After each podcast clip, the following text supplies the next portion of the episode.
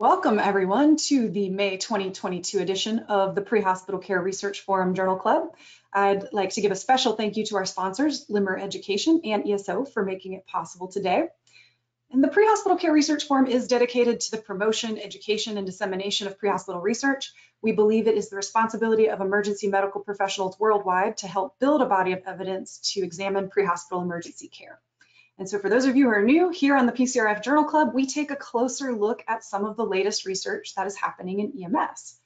I'm Rimley Crow, and today I'll be joined by Doctor Tony Fernandez, Dave Page, Jeff Rollman, and Doctor Bill Toon.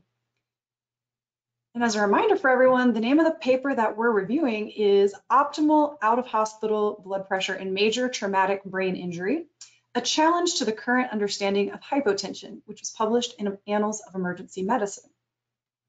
And as always, this discussion is paired with an article written by our very own columnist, Doctor Tony Fernandez, in E M S World called Journal Watch. So we encourage you all to check out the article. It'll be at E M S world dot com under the category of education and training. And I'd like to thank the audience for joining us today. And since some of you are new, and I know we've got a really big audience today, as we begin, I want to remind you all that you can use that chat feature on your screen to type in questions and comments, and we'll bring those into the conversation with us as we go. So don't be shy. All right, so we're gonna go ahead and just dive straight in. Um, the objective of this particular study was to look at the association between the out-of-hospital systolic blood pressure and patient outcomes. You know, why is this such a big deal? Well, we know about traumatic brain injury, and it affects a lot of patients, and it often leads to long-term disability, uh, not to mention a really high mortality rate. So there's this notion that what we do in the pre-hospital setting can be really important for dictating patient outcomes. Uh, and this particular study comes from the EPIC study, which we'll talk about when we get to the methods, um, which you know focuses on T B I, and a huge focus of those new guidelines that EPIC released was on brain perfusion. So there's been this emphasis on prevention and treatment of hypotension. But what is it that we don't know? Well, the article sets us up nicely in the introduction, and it talks about how most of the existing research around blood pressure in T B I comes from small studies where the cut point for hypotension was dichotomous. And so this means, you know, patients were categorized as either having hypotension or no hypotension. And the most common cutoff for that is that systolic blood pressure of ninety. And, you know, Tony and I could probably geek out on this forever, that when you dichotomize something, it's good for interpretability. It makes it easier to understand the findings, but this might not always be realistic, right? So when we say hypotension is less than ninety, we're, we're inadvertently saying that a blood pressure of eighty-nine is hypotensive, but and that's somehow really different from a blood pressure of ninety-one. But we know physiologically that's probably not true. So this study is really exciting as we get to look at blood pressure as a continuous variable and explore, you know, is ninety the right cut point? Is there something, you know, that we should be taking into consideration as we determine where should we start treating hypotension for patients with traumatic brain injury? And I know uh, we're going to be really chopping at the bit to get to the results of this one. I know a lot of you are excited about that. But first, let's go through a little bit of the methods. So Tony, how about you lead us through and talk a little bit about where this study took place and where the data came from? Sure, absolutely. So this was a really interesting study, and just to highlight what you were saying before about um, cate categorizing hypotension, um, a lot of times, and the authors do a really good job of talking about this, they, the previous studies had to categorize because they just didn't have the numbers to uh, look at this continuously. And they, this is a really large study, and I think when, when we get into it, uh, folks listening are going to be really interested. So this was uh, a pre-planned secondary analysis of the Excellence in Pre-Hospital Injury Care study, and that study is um, it is a collaboration between Arizona's fire departments, their ground and air E M S agencies, and the University of Arizona and the department, their Arizona Department of Health Services. The goal of that initial study was, and this is I'm quoting this, uh, to dramatically increase the number of severe T B I victims who survive with good neurological outcomes by thoroughly implementing the national E M S T B I guidelines. So they have a wealth of data in, in this data set um, because of this initial, this initial study. And the idea here was to use these data to I not only identify patients with major T B Is, but to look at what happens pre-hospitally in terms of their systolic blood pressure and how does that impact their outcomes. So um, a lot of the previous studies, they had to be so small because in previously it was really hard to get linked outcomes for um, just in general, right? Now we've, we've all lived through that, but we're getting better. And now we have a study with uh, over twelve thousand individuals, uh, patients in here with T B I, where we can really see, you know, what happens and, and where do we make a difference. So this was, um, this study was, again, a secondary analysis, and they looked at, in order to get into the study, right, you had to you had to have been enrolled in either the pre-implementation or post-implementation phase of the EPIC study. So these are patients with uh, physical trauma uh, who were transported directly or transferred to a level one trauma center by one of the agencies that were participating in the study. They had to have a diagnosis of T B I, and what was interesting is it could be isolated T B I or it could be multi-system trauma that included T B I. Um, and they had to meet uh, one of a couple criteria. So one was the abbreviated injury scale um, of greater than or equal to three, the barrel matrix type one, or an out-of-hospital positive pressure ventilation with a B V M. Uh, they had to be intubated or have a supraglottic airway device um, placed, uh, fine, or they could have a C R E C. Um, so patients with isolated and with T B I combined and multi-system trauma were included in the analysis. They only included a few patients, and I think these exclusion criteria make sense. So they included patients, drowning patients, or uh, in other words, non-mechanical mechanisms, uh, patients who who were suffered from choking or strangulation, environmental injuries such as hypothermia, poisonings that included drug overdoses and carbon monoxide, and non-traumatic intracranial hemorrhage. So, um, and then other non-traumatic acute neurological emergencies such, such as bacterial meningitis and the like. What was really interesting about this study, and I'd really like to get your thoughts on this, Rimley, um, they included patients that were uh, greater than or equal to ten years of age. And typically when we think about a study of adults, um, we're looking at a cutoff maybe around fifteen or sixteen, maybe around eighteen. Um, this is one of the few studies that we've looked at with a cutoff of less than ten years of age. I thought that was really interesting and um, something that I think it's worth sitting back and talking about for, for a second. So what did you think about that, Rimley?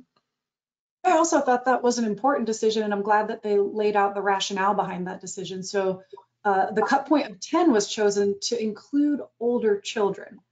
And why ten? Well, we know that the multiplication or the, de the decision around what is a normal blood pressure changes for children younger than ten based on their age. So there's a complex formula there. And so to not mix those effects, they chose a range where, you know, normal systolic blood pressure would all be the same for this group of patients.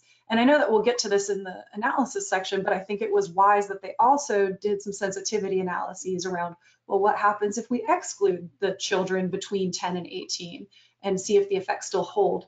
Uh, but I like that they took a patient-centered approach here. So there are children, you know, ten to eighteen who experience T B I, and then including them in here lets us advance the science a little bit faster than if we did, well, we have to do a specific pediatric study here. Uh, so I like the decision, and um, I really like that they also did the sensitivity analysis around that. I agree with you. I think it was really wise, and they did a lot of really sophisticated analyses in this study, and I think to simplify this part by um, not having to look at different thresholds for uh, ages zero to nine. I think that was that was a really smart decision and likely really helped with uh, interpreting the results. So th again, they also excluded, uh, as as you'd expect, folks with uh, missing data for age, um, anyone who was missing a systolic blood pressure, or if they were missing the trauma type. So if we didn't know it was penetrating or blunt, uh, those those folks were excluded. And the primary outcome uh, was in-hospital mortality. However, they looked at some really interesting uh, secondary outcomes as well, including hospital length of stay. They looked at I C U length of stay. They also looked at hospital charges, which um, we'll get into, and that was pretty interesting. And uh, they looked for discharge to a skilled nursing facility or an inpatient rehab. Their analysis, as we said, we're not going to um, get into a, a deep dive into uh, uh, statistical geekery like Rimley and I would love to do, um, but for the simplicity of those on the line, uh, let's let's talk about their regression models and things that they adjusted for as they went through their analysis. So they looked at, again, they looked at continuous variables, and they gave those, um, they summarized those with means and interquartile, interquartile ranges as they should. Where they had categorical variables, they gave us frequencies and proportions, and they ran some uh, risk-adjusted models. And one, when they ran their models, they adjusted for some important risk factors and uh, potential confounders, which included age and sex, uh, race and ethnicity. They also included out-of-hospital hypoxia, out-of-hospital airway management. They included the injury severity score. Um, they looked at, uh, they, they matched to A I S scores, and uh, they looked at trauma type. So again, we looked at blunt versus penetrating, uh, payment sources, um, multi-system traumas, and out-of-hospital, whether out-of-hospital C P R was administered. So this, they they they adjusted for a whole host of important potential confounders, which I thought was um, really important. So to estimate the optimal systolic blood pressure level, um, they used what what is called a fitted non-parametric function. Um, so they they again their their analysis was really sophisticated, and what was great about it was, as we get to the, to the results, um, the results, even though the analysis was really sophisticated, the results that they presented, I think, are, are really easy for the reader to interpret. And um, I think I think we might be ready to jump into the results. I, I do want to open it up to any other panelists who are on the call to see if they had any any questions or any um, anything important that I missed as, as we talk about how they did the study. Hey, Dave. Hi. Hey, um, I, first of all, uh, awesome that we have such great participation online. There's just a lot of interest in this topic, and I'm glad that people are thinking, wow, okay, uh, is there something new about targeted blood pressures? And uh, I'm glad you picked this, uh, Tony, to kind of revisit. Uh, when this first came out, EPIC was epic, right? There was just some really great stuff about the H bombs and and um, this concept of uh, uh, hypotension plus hypoxia, seventeen times greater mortality, and so there was um, there was this intermixing and uh, of of three of these three factors, and I think that um, these these H bombs were. were, you know, uh, and again, very iconic: hypoxia, hypotension, hyperventilation. And here we have a subset analysis post-event, which a lot of people start to get very, very nervous about, including these physicians. And so there's, there, uh, so I want the, the listeners to know that when you start uh, kind of looking retrospectively and digging into piles of data, especially when you have large numbers uh, of patients, you can sometimes find associations that are, you know, ca casual, and that you could you could find certain types of things that maybe initially you weren't intending to look for. But now that you have the data, um, you know, maybe you can kind of go look and, and, and, and go retrospectively and say, but was there, was were these types of people? And sometimes you find things like, well, people who smoke die of cancer.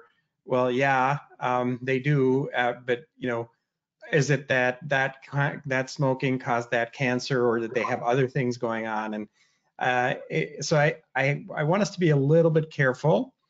Um, and uh, at the same time, I feel like this is a little bit of, was, is this news, um, or is it homework?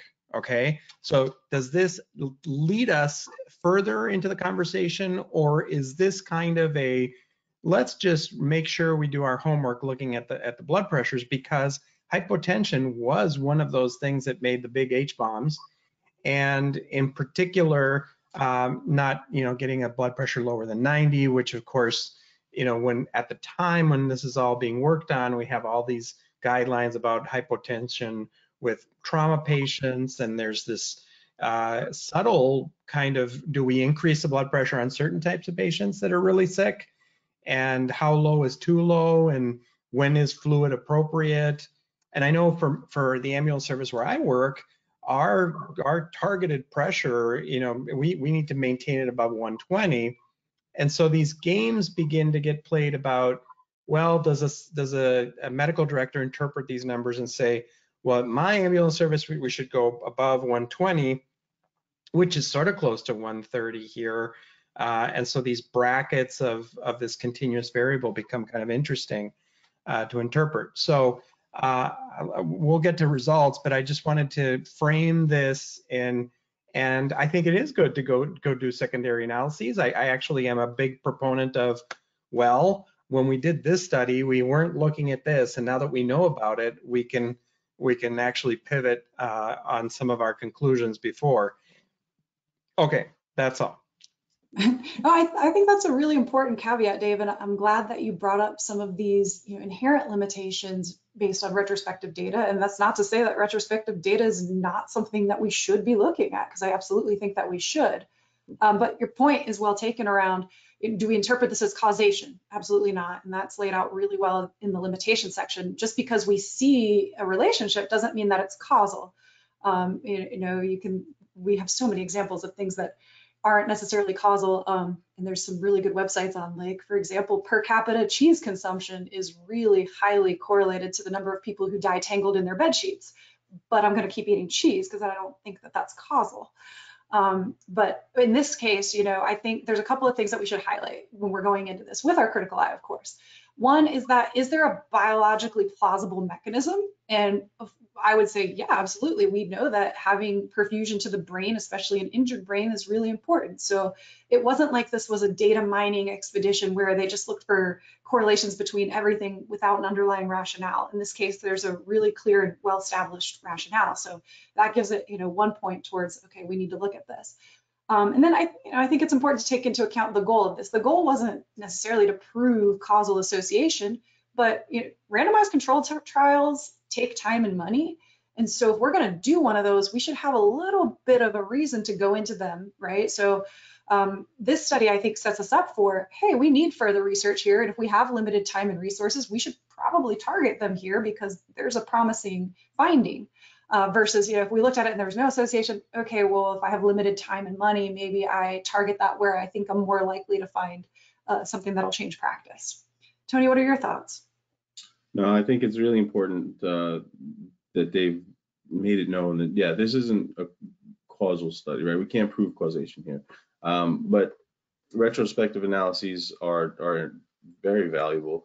Um, And yeah, I just have to echo what you said. We, we wouldn't want to go into a clinical trial, which is very expensive, very uh, in-depth, and very time-consuming, um, without a study like this to support that trial.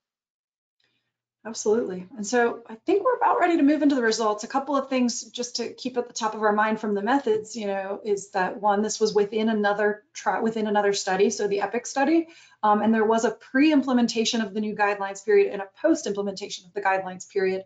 So this is something that the authors controlled for, and all of those factors that Tony went through uh, are just an effort to say that, you know, this wasn't a randomized control trial. So let's let's control for some of those factors that could also explain the findings that we're seeing. Um, and so with that, we say we dive into the results.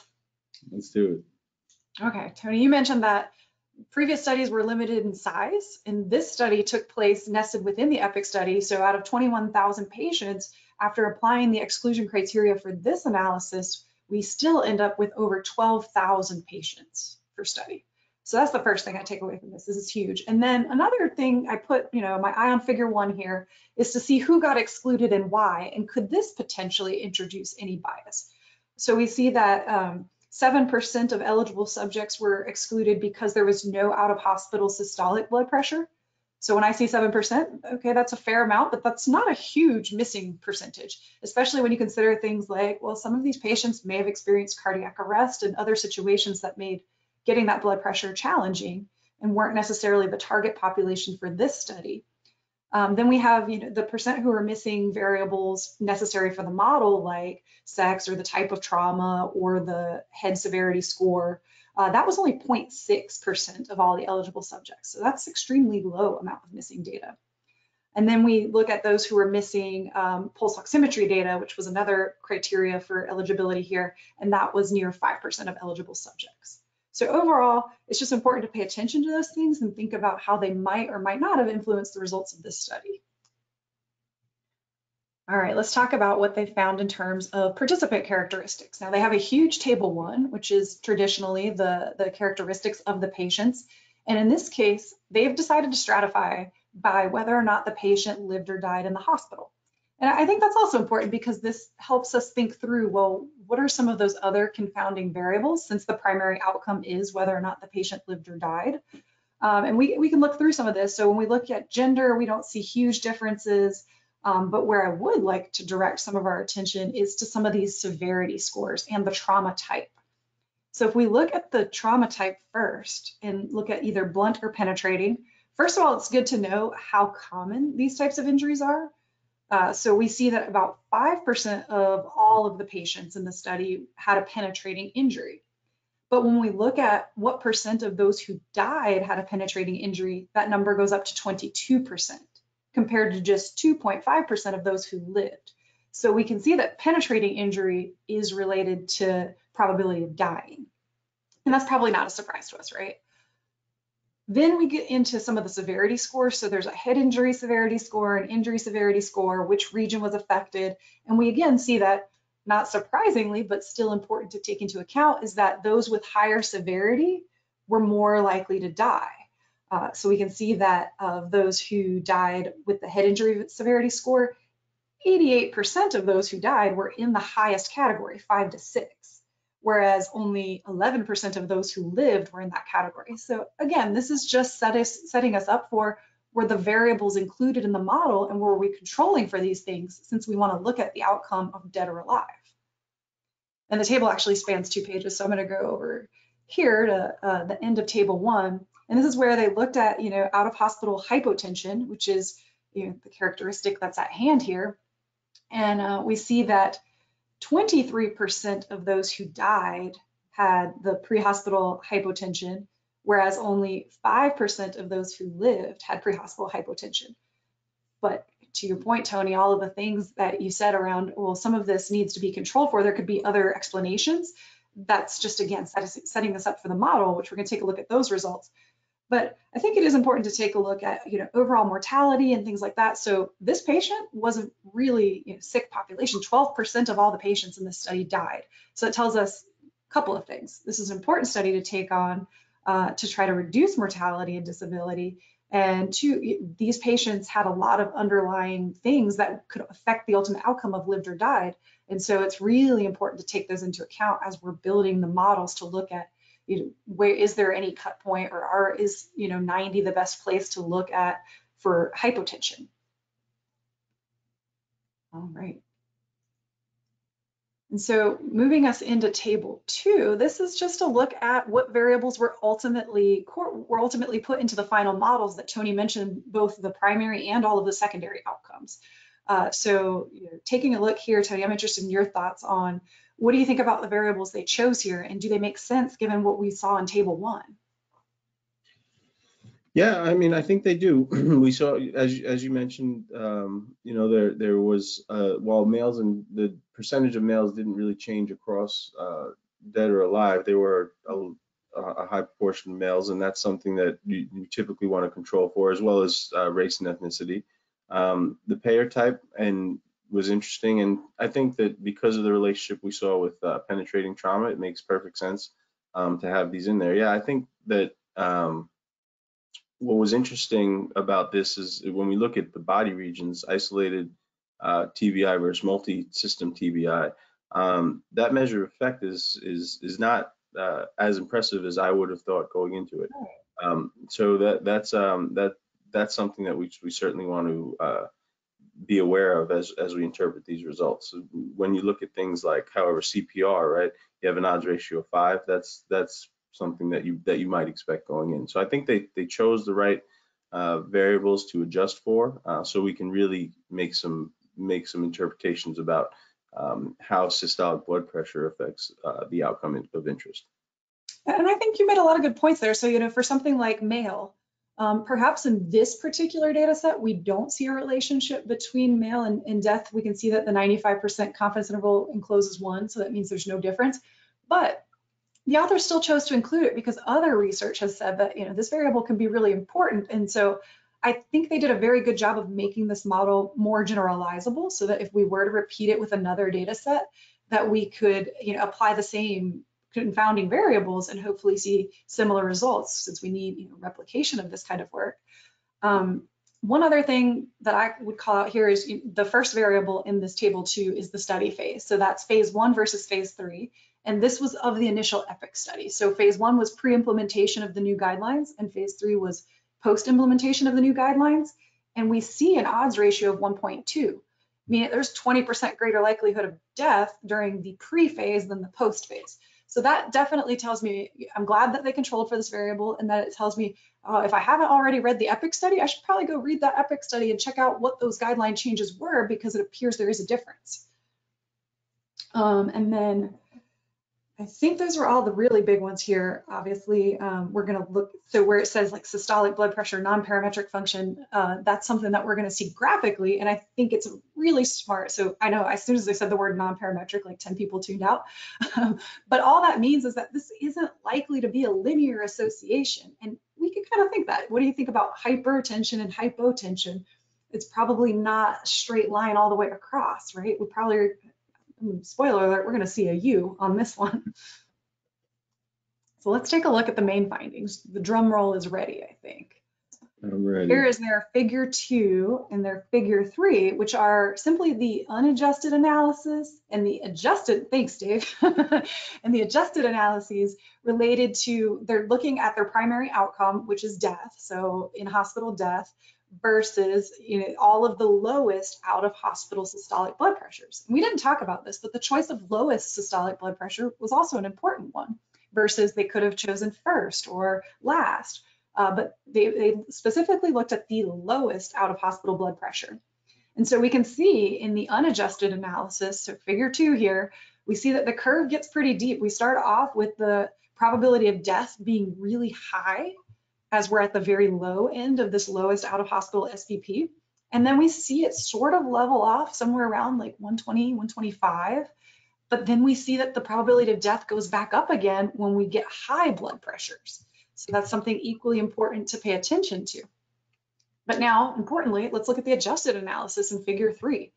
Same trend, perhaps not as drastic of a dip, but it's encouraging to see that the trend of this line, the shape of the line, didn't really change. So again, we see a much higher probability of death at those really, really low, lowest out of hospital blood pressures, and at the really, really high. Uh, so this, this is like, for me, the takeaway on this is looking at, okay, um, what's going on with the shape of this curve? We've got a U shape that maybe we experienced. And then the second thought that comes to mind here when I'm looking at this is, well, what's going on in that hypertensive group? And the authors do a good job at helping explain some of this. They say, well, that hypertensive group was much more likely to have a severe T B I. So even though they were controlled for this, residual confounding is still possible. And so it's important that you know, sit back and think about, well, what, what could be explaining these findings that we're seeing?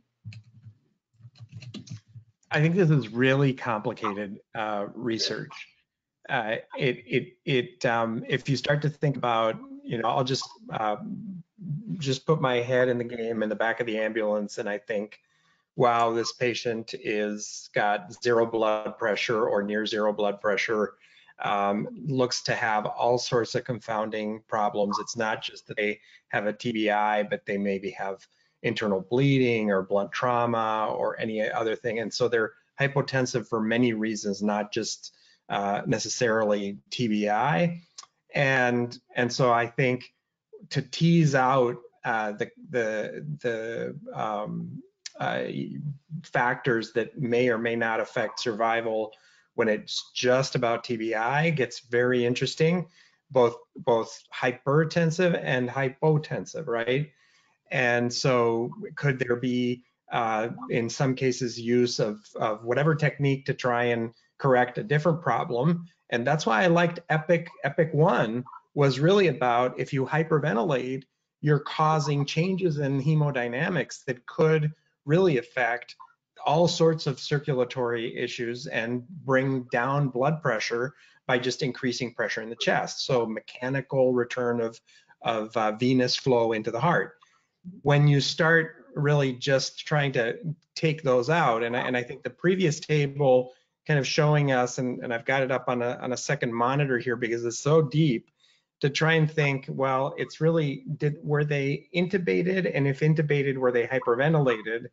And if, if in fact, um, we're, we're also talking about hypoxia. So a single hypoxic event or continual hypoxic event. And, uh, and the graphs that are on the screen now really clean it up for one variable. And that's, that's systolic blood pressure. And it's, and it's, you know, dramatic. You know, you see that sort of, wow, for this one thing, we were able to manage it, um, or the patient really never needed management of it. And they, the ones that survive are right in that category. Um, and I'm curious for the both of you, uh, since you're, you're deeply involved in these parametronic, uh, supercalifragilistic, expialidociously incredible statistical models, yeah. that, um, that, to to do regression, right? To look at each one of them together and say, does this one matter? Does this one matter? Does this one matter? Do these two matter? Do these three matter and not this one? It's um, it gets scary to me to pull this one out um, when we already knew there was a strong association with the uh, concept of somebody being hyperventilated.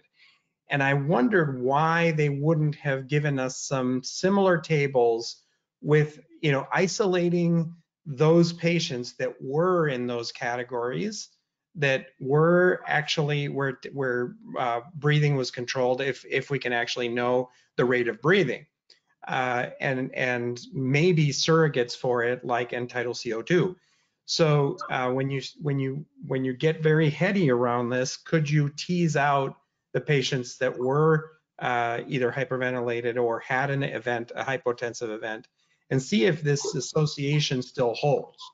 Or is that just heresy, and are we going fishing for just whatever whatever associations we can think of that might have made a difference? So I, th I think there's a lot to unpack there, and they're all really good questions. So this did, again, take place in the context of EPIC. So I think in the adjusted model, and that's really important here too, is to look at these graphs. They have different axes, so we need to be thinking about what is the size of this effect. So even at, you know, the the valley of this, we're still looking at your percentage probability of death is still somewhere around ten percent. That's pretty high. Um, whereas in the unadjusted model, we see it go down a little bit lower, but still right around that ten percent. So that's that's still pretty high. At least, you know, one in ten chance of death is is you know not not something to to scoff at, and something that says we still need to do some work. Um, but in the adjusted analysis, so let's talk about, you know, did they control for hyperventilation? Did they control for some of these other variables? That's the theory behind a multivariable model, like what they did. And so they put in the pre and the post effect of the trial, so phase one versus phase three. And that would be where they started to control for hyperventilation and to change the guidelines around that. Um, but did they explicitly, you know, put that in the model? Not for this particular analysis. Um, they did control for hypoxia, any episodes of hypoxia, which would be really key is to note, but I agree with you. I think end-tidal is a really important variable there, because we know that if you're looking at S P O two, you are looking in the rearview mirror, whereas if you're looking at end-tidal, you're looking in the windshield. Um, but my guess is, you know, if, if we look at the data around that, how often are we capturing end-tidal? Are we getting it on every patient? The answer is probably no there, and that the patients who get end-tidal are probably different from the patients who don't have end-tidal readings. And so that's, again, where a prospective study could follow up on this and add to what we already know. Say, all right, if we look at end-tidal, does this effect still hold? If we look at all these other explanatory variables, does this effect still hold? Um, but that's not to say that there, there isn't something to pay attention to. This, this flat valley here is the interesting finding, right? So we see that there's this decreasing proportion or decreasing probability of death all the way from fifty to like one thirty. And then it's pretty level from one thirty to about one eighty. So that range seems to be okay. Uh, but for me, the big question that's left after this study is, you know, Well, we don't know if they were intervened upon to maintain that blood pressure or if they were just maintaining that blood pressure to begin with. Because I think there's something inherently more healthy about somebody who's able to maintain a blood pressure of one thirty versus somebody who dips below ninety and then gets treated, which is what our protocols would typically tell us to do, right? So in order to have gotten treatment, you had to dip. And so I think that's that's the big question that I have coming out of the study is the next thing I'd like to see done is, all right, let's intervene before they dip below ninety and see if that's, if these findings still hold. Do you think they could have, and it's, it's, it's, we always try to have the authors on. So it's always, this is kind of armchair quarterbacking and it's not fair to the authors because they, they might've thought about all sorts of things and they're not here to. But, um, but could they not have been able to have a line that said, these patients were intervened upon, had Um, you know, whether it's ventilation or uh, some form of I V fluid or some form of pressor to maintain uh, to maintain that blood pressure versus ones that were left alone, and might that line ha have been different? And it would tell us a lot more about just exactly how uh, which interventions were helpful. Do you think that could have, could still be done with a secondary analysis? Yeah, I mean, I don't know with this data set what got captured, but I think that's a perfectly fair, you know, next analysis. And but it would be really important to think about who has the data and who doesn't, and see if there's any baseline differences in those patients. Um, you know, I don't know necessarily were only A L S services included in EPIC. I would have to go back and read the actual EPIC study and look at their inclusion criteria, because what if, you know, they weren't able to give a pressor or weren't yeah. able to do some of these interventions. Um, but assuming the, the data were captured, and importantly, I'm going to always do a plug for good data, uh, that they were captured in discrete data elements. So that's using the drop-down menus versus in the narrative, I gave X, Y, or Z vasopressor. Um, it makes well, it really challenging to study. A shameless plug, because we have workshops coming up with a data set that would have some of these independent variables captured. And um, and so again, shameless plug for the P C R F and for uh, E S O, who helped sponsor this webinar. So full disclosure, uh, but they're free. They're free workshops where we could actually query with the intentionality of looking at retrospective data and all its limitations, but look at these independent variables and see if those things are associated. Uh, and if they were within certain parameters, does this association hold?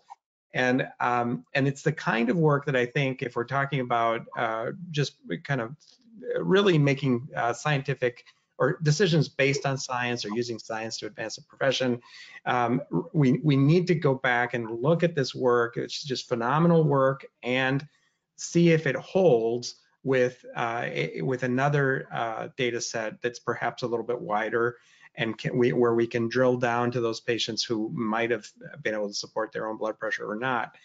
Um, so uh, I, I also find it really great that they had similar charts for both the types of patients that, that were uh, admitted to I C U and uh, discharged to a long-term uh, care facility. Because it's not often, let's admit it, that we have uh, outcome data. So it's it's rare, and, and I'm super proud that the workshops we're doing here in May and in September, if you haven't signed up, again, uh, shameless plug, but they're they're free. Uh, you have to come to Austin and and you know have some tacos with Rimley, but it it's uh, it's the tacos themselves are the reason to go. The data, whatever. I mean, it is ninety-nine degrees uh, here today. It's so, yeah. um, so so the concept here of tying um, uh, the the patient survival to discharge to a long-term care facility. I don't know how I feel about that. Like, um, I get the whole cardiac arrest, your survival to discharge, neurologically intact C P C scores, but why to the nursing home? Why, why, what, what prompted them to, to, to deal with that? That's a really great question. And my thought around why that is that T B I is associated with so much disability. So were you discharged to the nursing home because you had to learn how to walk again? So th is this their way of looking at the equivalent of a C P C score in cardiac arrest, right? Which C P C score is just a measure of neurologically intact. And so I think this was the surrogate for, you know, no deficit. Um, now, what the information they probably didn't have on hand that would be really nice to have is, did they get picked up from a skilled nursing facility, right? So if they got picked up from one and discharged to one, that's really different than I got picked up from my house and now I got discharged to a skilled nursing facility. And that would be another thing I take into account with this. But going back to table one, this is a younger population if we look at the median age. So I wouldn't suspect that many of these patients were picked up initially from a skilled nursing facility. Um, so I, I wouldn't I wouldn't expect that to affect the results, but that is my supposition on why that secondary outcome. Um, please, please, we have really smart people on the list of, of in the audience. I feel almost like sheepish because they're like, they are experts and they're sitting here quietly listening.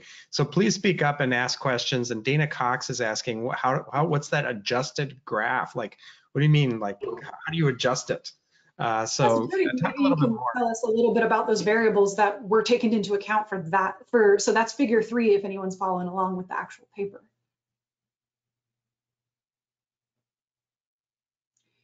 So uh, when we're looking at figure three, um, Tony, what variables did they adjust for in all of their models? What were some of the things that, you know, we need to think about that got put into here? Yeah, so let me get back to their um, their models and we'll talk about some of the things that they, they actually put in here. Yeah, I think they did a good job. It was pretty robust what they adjusted for, Dana. And so when we say adjust, all we mean is that they're taking into account holding that thing constant. So like, let's say that some of the patients were older, some were younger. Older patients already have a propensity for having a worse outcome, perhaps. So they would hold that variable constant, or you know, compare apples to apples there, so that the effect of age isn't playing into what we're seeing here. Um, but age wasn't the only thing they took into account. No, and so they looked at uh, out of hospital hypoxia, like we talked about, um, any out of hospital airway management as well. Um, they looked at some scores, or injury severity scores, or A I S scores. Um, the trauma type that we talked about, multi, whether it was multi-system or not. The regional in, injury severity score. They looked at out-of-hospital C P R. Um,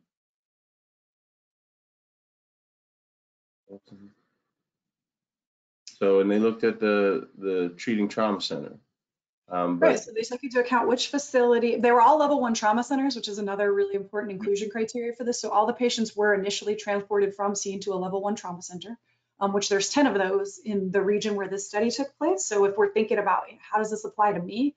Well, if you're not able to reach a level one trauma center, uh, that would be another thing that we would need to take into account, because we know that the treatment upon arrival at the hospital is also very important, not just uh, the E M S. What do you think about that? They excluded six thousand patient records, six thousand, which is fully like almost like to the naked eye about a third, uh, and another, well, another five hundred thirteen that were unknown transfers um, that were not directly tra transported to the trauma center. And so, um, so that's that's an interesting concept in and of itself. If you if If these were all direct transports, not even uh, sort of uh, take them to the community hospital, then transfer them, I, I just don't know how to feel about that. Um, and why? So I want to say, just because we didn't have the data but from the other hospitals, maybe. I think that, that was an they may not have been participating in the initial EPIC. Sorry, Tony, yeah. Go ahead. Uh, no, that's we were saying the same thing. I think that was an inclusion criteria from the initial EPIC study. Uh, let's see. Got it.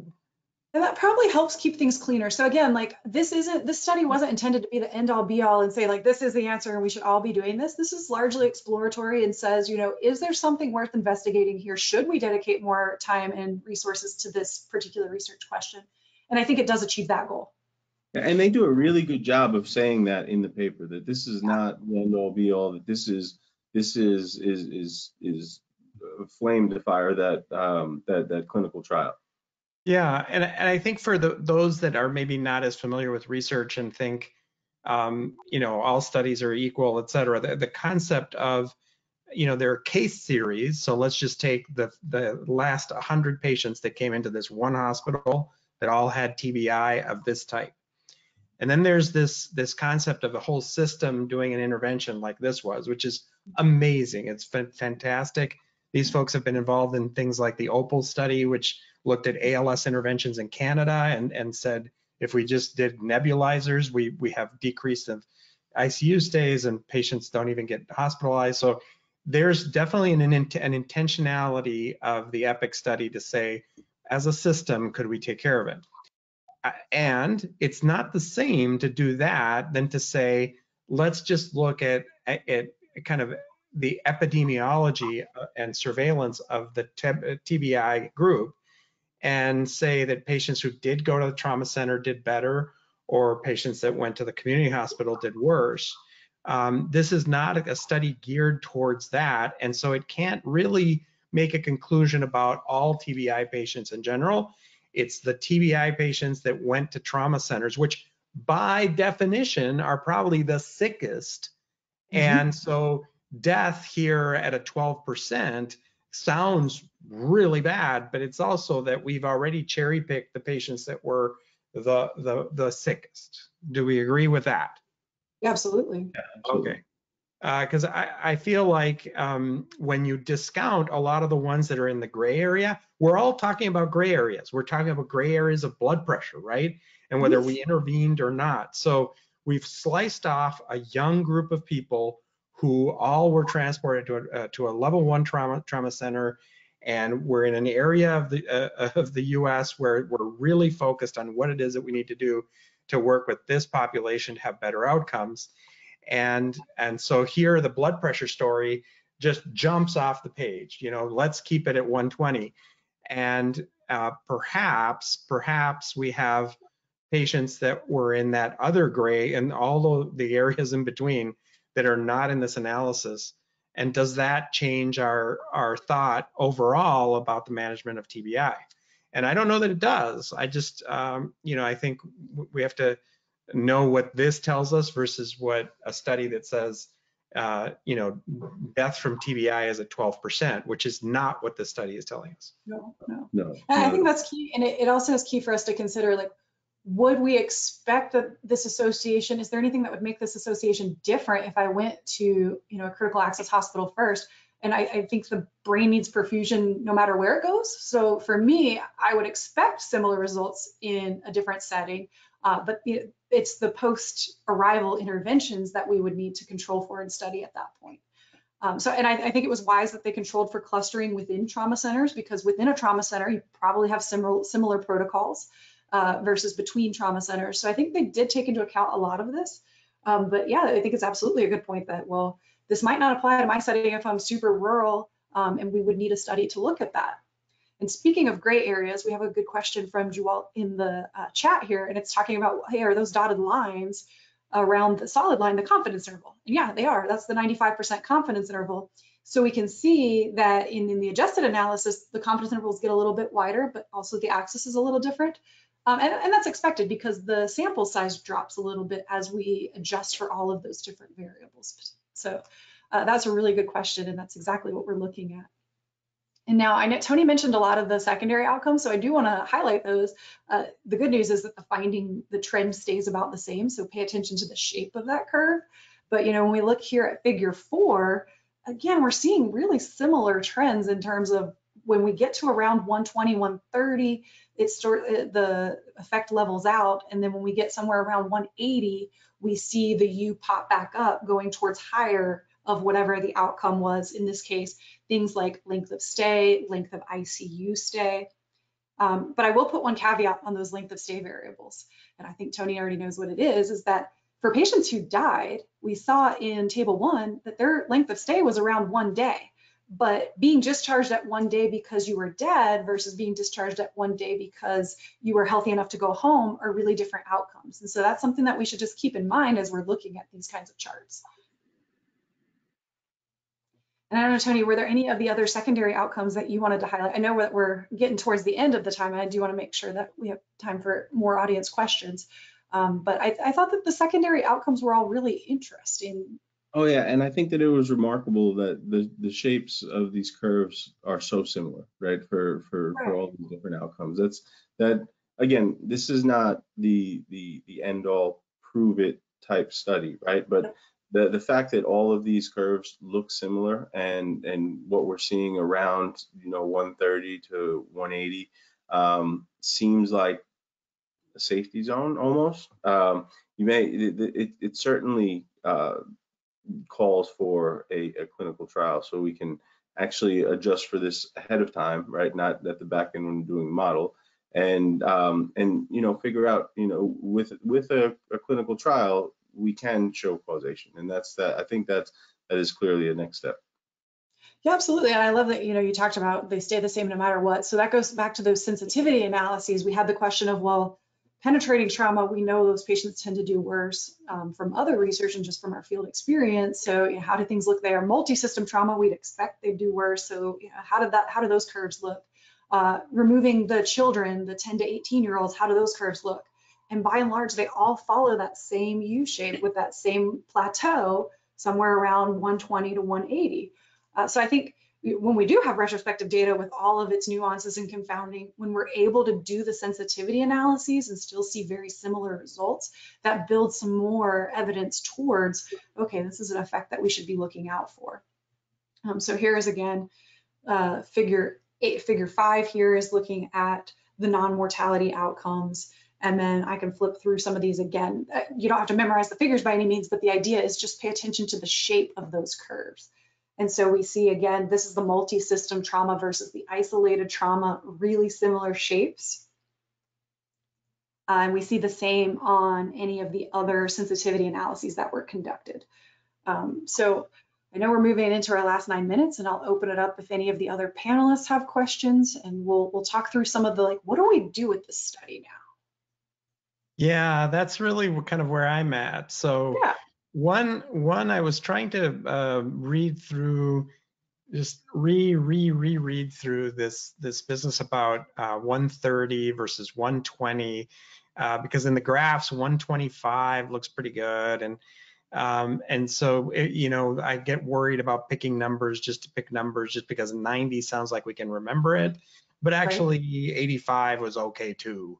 Um, and so, do you do you have a good sense of why they bracketed uh, one thirty to eighty and this this sort of um, ninety to one nineteen, uh, you know, is the nearly hypo. I'm reading from the study, nearly hypotensive group ninety to one nineteen um, compromised in thirty-six percent of the cases. Uh, do you can can do you guys have a sense a better sense of guidance there, and and do we really have a hard and fast uh let's target one thirty, but if we get to one twenty we stop? Oh, Dave, in honor of Star Wars Day, I'm going to pull out the only a Sith deals in absolutes. We're looking for this magic cut point where, like, above this is good and below this is bad, and there's no such thing. There's not going to be such a thing. Yeah, I, I expect that, especially when you take into account comorbidities. What if the patient was on a you know beta blocker or calcium channel blocker? And so there's never going to be this, like, it's always good or always bad number. So first of all, it's yeah. But mm-hmm. to your point, I, I think it is interesting how they've picked where the line levels out. So they used graphical representation here to say, there's a window here that we should be paying attention to.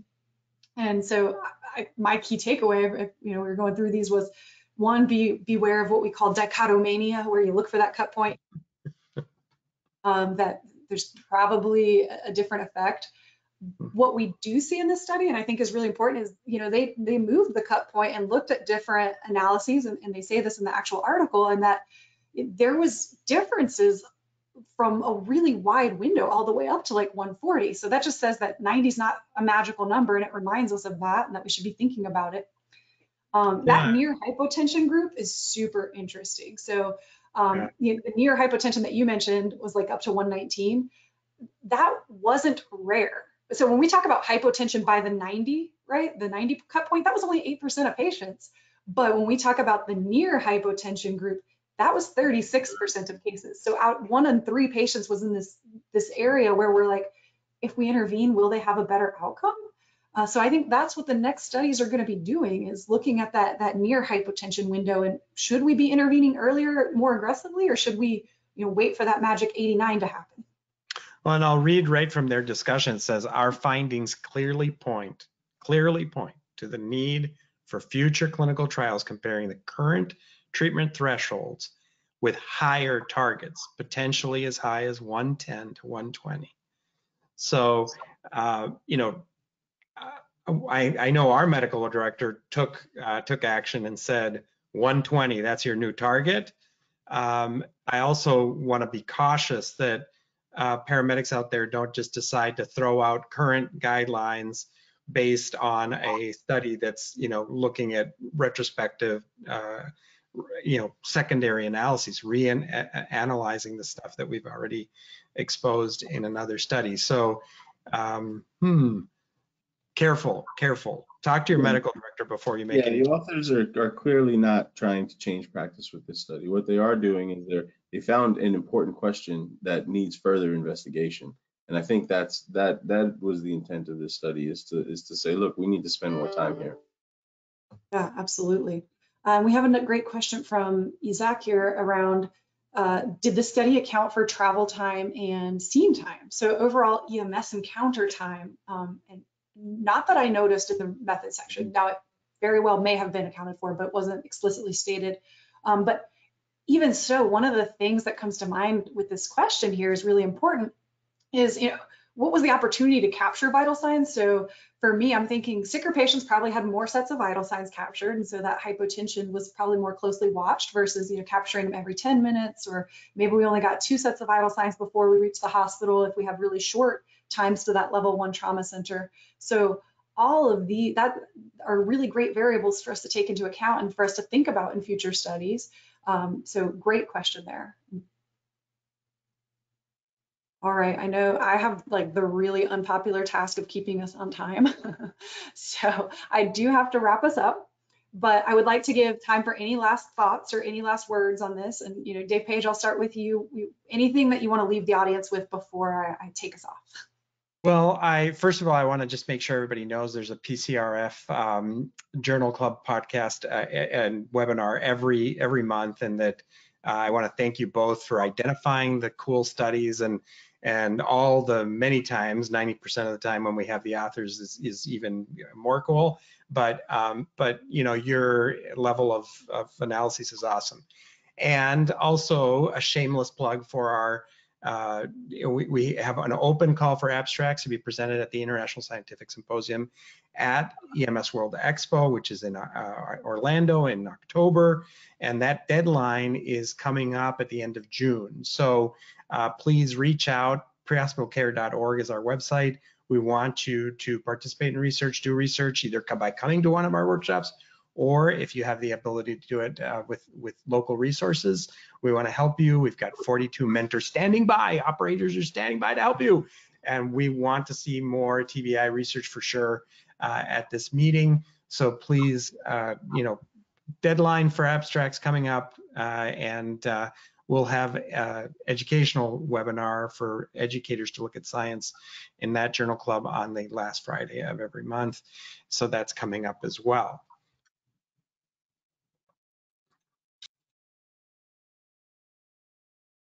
Thanks, Dave. And Doctor Fernandez, any last thoughts or words that you want our audience to take into account as we take as we take the study in? Yeah, so first I just want to, you know, say thank you and congratulate the authors. This is a good study, and I think that this is a study that will lead to more important studies um, that, that, that, are, that are, may really impact that what we do and how we care for T B I patients uh, going forward. I think that certainly uh, for our audience, take these with a grain of salt. This was Uh, not only a retrospective analysis, but it was a, a secondary analysis of uh, data that were collected for another purpose. Um, so we the, certainly, while the findings are striking and really interesting, um, this cannot be the last study uh, that, that looks at this. So, um, you know, to highlight what Dave was saying, please do do some of this research and submit it to P C R F, and uh, let's see let's see what you found, and we can have a you know, put all these these data into context and leading up to the clinical trial, and let's see um let, let's see what we find.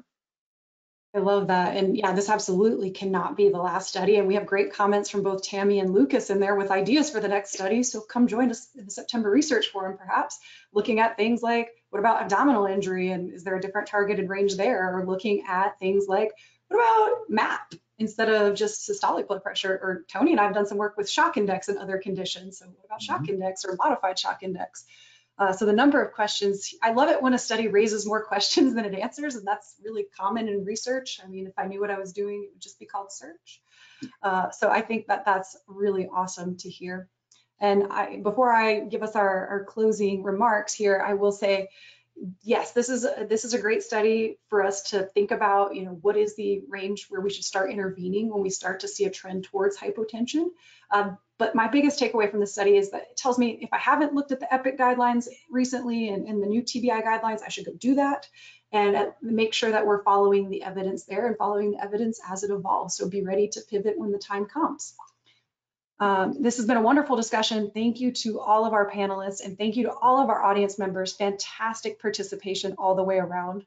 Um, and if you liked this, please do make sure to, to tune in for our educational Research Journal Club podcast focusing on uh, teaching methods and the newest findings there. That'll be May twenty-seventh, Friday.